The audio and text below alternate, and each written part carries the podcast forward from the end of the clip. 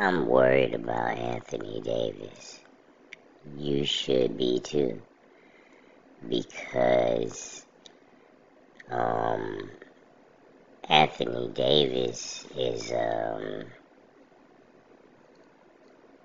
very injury-prone player, and he has been the number one and only reason that the Lakers were on a 3-game winning streak until they met the Suns last night. The point of this is, if Anthony Davis gets injured again, which is a high probability, the Lakers are going to be not just trash like they are now, they're going to be super trash. So, to have everything hinging on one player, and not only just one player, but one player that's injured a lot, that's a scary thing, right? So, you should be worried about Anthony Davis, and if you're a Lakers fan, you should be worried about the Lakers. I don't know. Maybe he is young still, so maybe his body has bounced back and he's good now. Or maybe he's just one step away from another injury. You never know. I would not put too many bets on the Lakers, to be honest with you. Or maybe I would, because if by the slightest chance, the Lakers somehow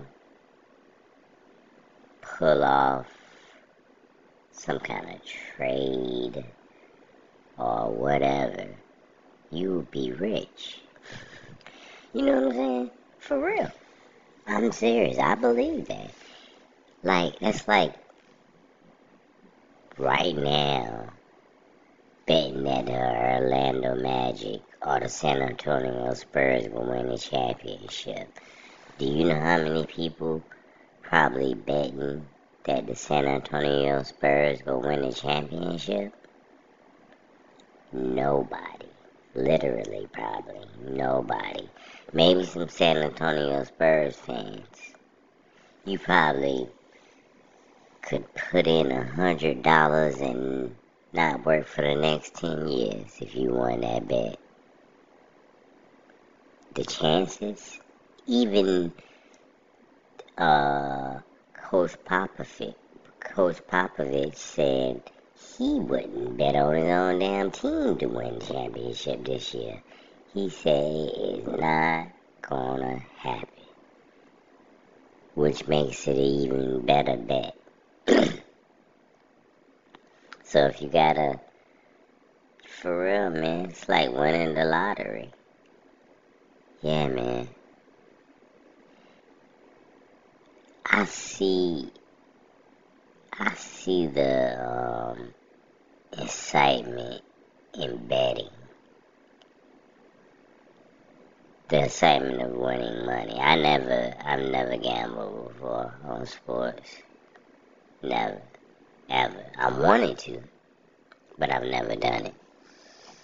I see the excitement because, to me personally, the chances of winning is so slim. When you do win, you know, it's a rush.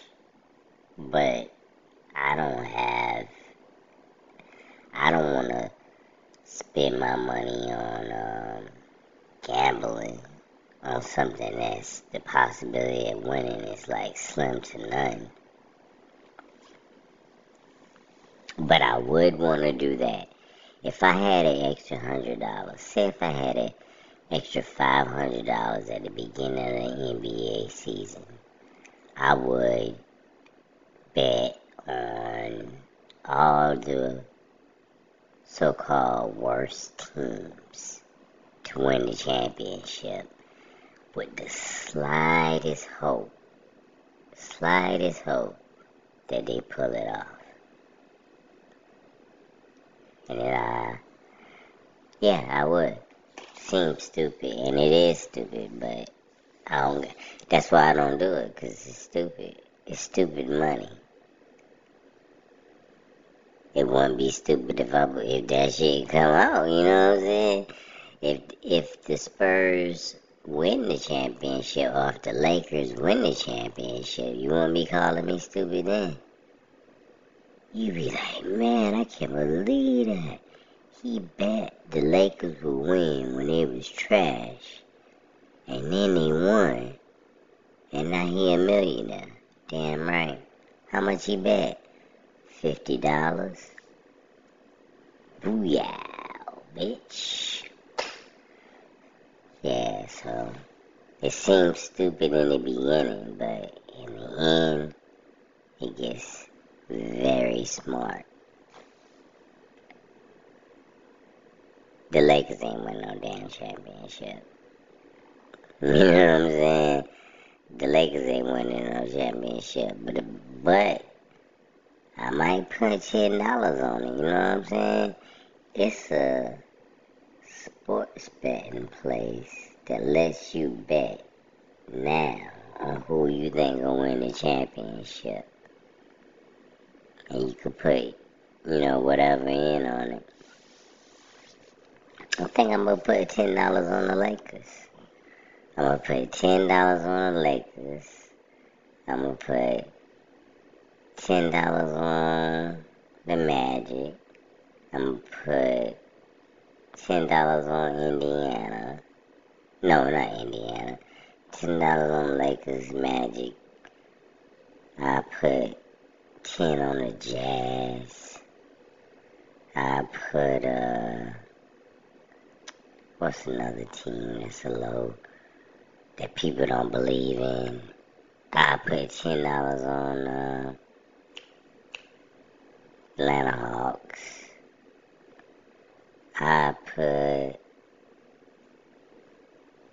how much is that? 40? I put 10 on the Chicago Bulls.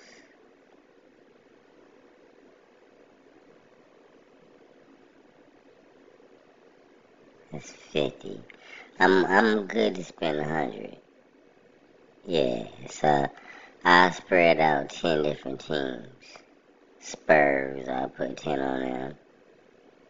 Just because they got Popovich as the coach. The team is raggedy. I don't even know who the hell these people are. Did they just snatch them random ass people and just put them on a team? They don't even look like G League players. They just look like people from around the corner. I don't know who none of those people are on the San Antonio Spurs. Who are those people? But I bet on them just in case. When your own coach talking trash about your roster, you know you got a bad roster. He was talking shit at the beginning of the season. Popovich was. But, yeah, man. Anthony Davis. He has been playing exceptionally well. He is making history. The problem is, how long can he stay healthy? He hasn't been able to stay healthy before, so if history repeats itself, then he should be injured in the next couple of games or so. And if he's not, then, man, they are a lucky group of people. But you know it's coming, man. He better go sit his big ass down before he really do get hurt. Give him some time off. Give him a rest day or something. He needs it. It's for real. They better let this big ass rest. If they don't let Anthony, when LeBron James get back, Anthony Davis need to go home and chill, rest his body, so he can be ready to play some more. Let LeBron take over for a little while. But anyways, man, I'm glad the Lakers got Anthony Davis back out there playing great again. Real great. For real. But they still lost to the Suns, which I do not like at all. I don't like the Suns.